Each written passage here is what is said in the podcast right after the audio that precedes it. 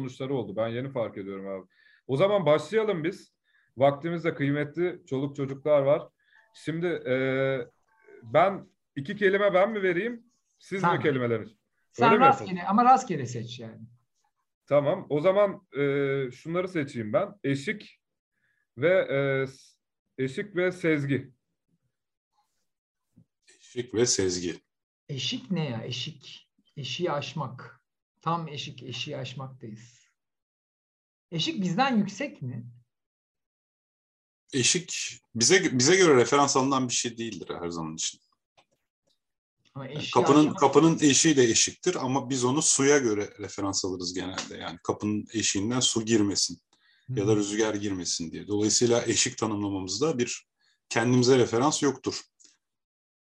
Evet ama ben mesela tabii kendimden görüyorum. Bir şeyin eşiği de olabilir ama eşik ne demek? Tam sen biliyor musun kelime anlamını? Threshold aslında. Yani İngilizcesi. Belki öyle düşünürsen daha şey gelir. Yani belli bir seviye belirliyorsun. Bu seviye eşik oluyor. Yani bu seviyenin üstündeki davranış biçimi farklı, altındaki davranış biçimi farklı. Yani bir fonksiyon Paradigma. tanımlıyorsun. Paradigmayı değiştiren bir durum var aslında galiba orada değil mi? Hani eşiği açtın mı paradigma bir şey değişiyor. Bir durum değişiyor. Ya Paradigma- tabii ama yani bir e, görüntü işleme yapıyorsan hani beyazın eşiğini verirsin. Bunun altını siyah yap dersin. Böylece arka planı temizlemiş olur. Yani eşik herhangi bir şey için altındayken farklı bir davranış, üstündeyken farklı bir davranış göstereceğimiz sınır diyebiliriz. Hmm, Ya da Tamam. O yani- zaman mesela dijitalleştirme içinde kullandığımız bir şey aslında. Çünkü analog olan bir şey devamlılığı var. Dijital olan bir şey de kesikli. Eşik kesiyor aslında yani. Belki eşik evet yani şöyle hmm, dijital bir ve sıfırlardan oluşuyor olarak söylediysen eğer Evet. zaten orada bir eşik yoktur. Analog analogda eşik tanımlamak daha mantıklı. Hayır, analogda eşiği tanımlayarak dijitale geçiriyorsun demek istiyorum. Evet belki de yani ya, en yani azından doğru. neresi yani Arduino'da neresi- analog bir elektronik cihaz bağladığın zaman voltaj şunun üstündeyse bunu bir altındaysa sıfır yap diyorsun. İşte tam olarak o eşik yani. evet. Diğer kelimemiz neydi? Sezgi miydi? Diğeri de sezgi. Yani Hmm. belki bu ikisini şöyle bağlayabiliriz. Ee, aklıma ne geldi? Fark eşiği diye bir şey var duyularda. Hmm. Mesela iki domatesin rengini aynı algılıyorsun. Hmm. Ama belki de o iki domatesin kırmızı tonu birbirinden farklı. Bunu insan olarak bizim gözümüz algılamıyor ama mesela bir başka hayvan bunu algılayabilir. Ha. Ya da sen algılayamayabilirsin ama ben algılayabilirim. İşte buna fark eşiği diyoruz. Evet, farklı olduğunu fark etme. Evet yani o tonlamada albedosu ya da renk diyelim biz onu algıladığımız için. Yani o renkte öyle bir fark oluyor ki ben ancak o fark benim fark eşiğimden yukarıdaysa aa bir dakika bu iki domatesin rengi birbirinden farklı diyorum. Evet, zaten Dolayısıyla sezgi ve algıda da aslında bir eşik var. Belli bir eşiği aşan şeyler algı, algılayabiliriz ya da belli bir eşiği aştıysa bir şeyler sezebiliriz. Evet ama şöyle bir sorun fark var. Mesela sen bir gariplik seziyorsun. Gariplik sezmene sebep olan neyin eşiğin aşılması? Yani eşik aslında şey gibi ya biraz daha net belirtti. Sezgide yani sezginin tetiklenme eşiğini bilmiyoruz aslında. Anlatabiliyor muyum? Evet, zaten o zaman algı derdik belki de. Ha. Yani sezgiyle algı arasındaki fark belki buradan kaynaklanıyordur. Yani ben zaten net olarak tanımlayabiliyorsam o eşiği, net olarak algıladığım şeyler arasındaki farkı kastediyorum demektir. Ama sezgi zaten biraz belirsizliğin içerisinde tam olarak ne eşiğin yerini ne de seviyenin, mevcut seviyenin yerini tanımlayamadığım bir noktada ortaya çıkıyor olabilir. Evet sezgi nereden geliyor sence? Yani sezgi, şimdi sezgiye aslında iki tane farklı anlam yükleniyor. Bunlardan bir tanesi biraz daha spiritualist bir şekilde bilgiyi duyu organlarımız aracılığıyla değil de işte hani entüisyonizm miydi? Kalpten inmecilik. Hmm. Hani bir şekilde bilginin başka bir yerden metafizik yollarla edimi olarak düşünebiliriz. Ama reskin, sezginin rasyonel bir tanımı da var. O da bilinçsiz zeka olarak tanımlanıyor. Yani sen mesela bunun en güzel örneği akıllı Hans diye bir attır biliyor musun sen o atı? Biliyorum sayı sayan at değil mi? Evet 1800'lerin sonunda bir tane at e, kendisine sorulan bütün sorulara doğru yanıt veriyordu.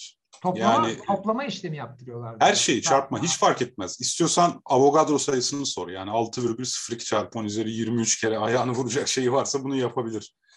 Ee, o zaman tabii bu atın böyle kerameti olduğu düşünüldüğü için sahibi bunu turnelerle gezdiriyor. Anladın yani 3, 3 çarpı 2 diyorsun 6 kere ayağını yere vuruyor aslında. Bu evet onu yapabilir ama Bager kaç yaşında sorusuna da cevap verebiliyor. Evet. Yani tıpkı bir Laplace şeytanı gibi. Yani sayısal olan bütün sorulara cevap verebiliyor. Ee, basit olması gerekmiyor. Zaten o zaman bilim insanlarını da e, şüpheye düşüren bu. Yani hani çok basit aritmetik işlemlere cevap verse yine bir şekilde atın seni al, anladığını ve toplama işlemi yaptığını düşünebilirsin. Ama hani çok spesifik bilgiye e, sahip olunması halinde de bilmesi bir enteresan bir durum. Tabii bilim insanlarının ilk aklına gelen şüphe yani bu konuyu araştıranların acaba sahibi bir yerden tüyo mu veriyor ata? Dolayısıyla atın sahibinin yanında olmadığı hatta atın sahibinin ortamda olmadığı e, durumlarda yeniden tekrar ediyorlar bu deneyi ve at hala cevap vermeyi başarıyor. Bunun üzerine bir süre sonra seyircisiz ya da atın seyircileri görmediği bir ortamda bu deney tekrar edildiği zaman atın hiç cevap veremediği anlaşılıyor. Çünkü şu fark ediliyor. At bir şekilde bir şekilde işte sezgi tam olarak böyle tanımlanabilir. Ayağını bir kendisine bir soru sorulduğunda ayağını yere vurmaya başlıyor ve insanlar mesela biz bir haftada kaç gün vardır Hans diye sorduğumuz zaman at şimdi ayağını vurmaya başlıyor tamam mı? Bir, iki, üç, dört, beş, altı. Biz yediden önce yüzsel bir tepki veriyoruz. Böyle bir heyecanlı bir tepki veriyoruz. Bakalım at duracak mı diye. Ne bileyim senin yüz kasın seyiriyor. Ben derin nefes alıyorum. At bu tepkileri öğrenmiş.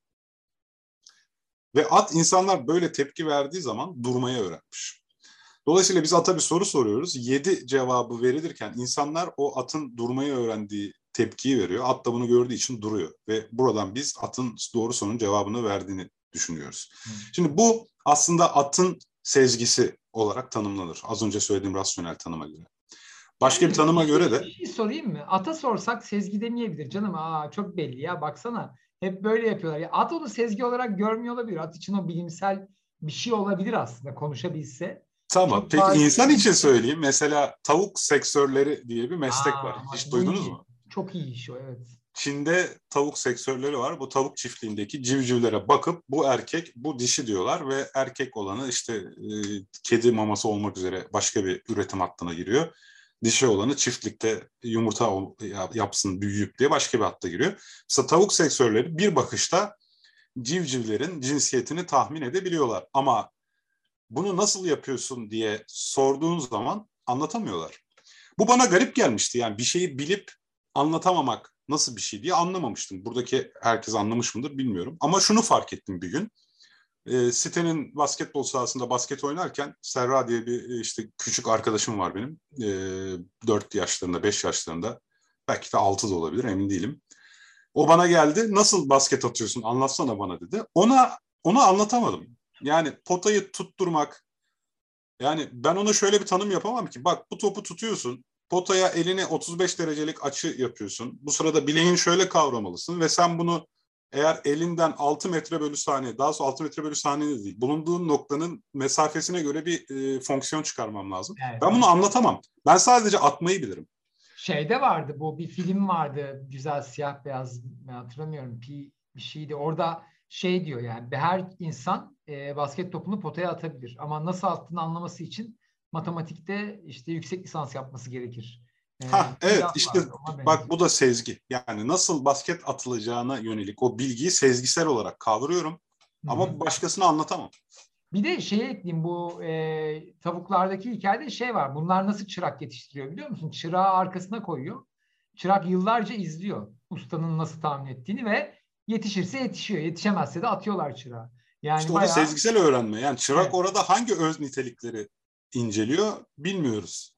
Evet. Ya bana şey gibi geliyor aslında. Yani e, ak, akıl akılla algılayamayacağımız e, karmaşıklıktaki şeylerde yürüyen bir formül. Yani içeride matematiksel bir denklem oluşuyor aslında bence. Ama bu e, anlayabileceğimizden daha fazla. Yani şey lafı vardır ya insanın insan beynini anlayabilmesi için bir insanın bir insan beyni nasıl çalıştığını anlayabilmesi için o insan beyninin sivrisinek beyni kadar küçük olması gerekir diye bir laf vardı. Yani beynimiz kendimizin anlamasına göre çok karmaşık. Şu insanın yaşama amacı hayatta kalmak aslında. Ve o yüzden beynini anlaması gibi bir amaç yok. Yani beynini anlamayanlar ölüyor, anlayanlar hayatta kalıyor gibi bir survival durum yok. O yüzden beynimiz e, bizim anlayacağımıza göre çok kompleks. O yüzden ne yapıyoruz? İnsanlarla bir topluluk oluşturuyoruz. Buna bilim diyoruz. Ve milyonlarca kişi yüzyıllarca çalışarak insan beynini anlamaya çalışıyoruz aslında. Yani yine sezgiyi çözümlemeye çalışıyor. Bilim aslında sezgiye saldırıyor bence düzenli olarak. Sezgi denilen şeylere odaklanıp saldırıyor ve orada bir formülize etmeye çalışıyor. Ee, ve ben burada şeye döneceğim, bu eşiğe döneceğim. Bu paradigma değişimindeki yani zor eşiklerde de böyle sezgisel bir durum olduğunu düşünüyorum. Yani dünya değişiyor mesela. Şu an devrimler, büyük dönüşümler bunları seziyor toplum. Diyor ki bir yanlışlık var. Yani sorsan insanlara anket yapsan diyecekler ki ben şundan dolayı işte iktidarın değişmesini istiyorum. Ben bundan dolayı sistemin değişmesini istiyorum. Ben yani at Fransız ihtilalinde herkes bir şey uyduracak belki. 10 sene sonra başka bir şey olmuş olacak belki ama toplumsal olarak bir sezgi var. Yani artık burada bir değişiklik gerekiyor sezgisi. Yani eşiğe ortaklaşa karar verme durumu çok ilginç geliyor bana. Hani tek başıma bir eşik değil anladın mı? Beraber yani taşınmaya karar veriyoruz. Evde üç kişiyiz ve taşınma kararı nasıl çıkıyor? Yani o eşik nasıl o beraber bir sezgisel halde aşılıyor? Bu çok ilginç geliyor bana. Yani bardak taştı dediğimiz durum eşeğe zaten referans vermez mi? Evet sinyalleri var. Artık bardak taştı. Yani ne, neydi çizmeyi aşmak ya da bardağın taşması. Evet. Güzel. Ben süreyi tutmuyorum. Ömer tuttun mu süreni? Evet Ömer tutuyor evet, Tutuyorum. Son bir dakikamız kalmıştı. Ha güzel. Bir dakikamız var. Ama şuna, şuna itiraz etmem lazım. Ne? Şimdi ras, bu arada rastsal yürüyüşün özelliği şey değil. Aynı konu etrafında dolaşmak değil.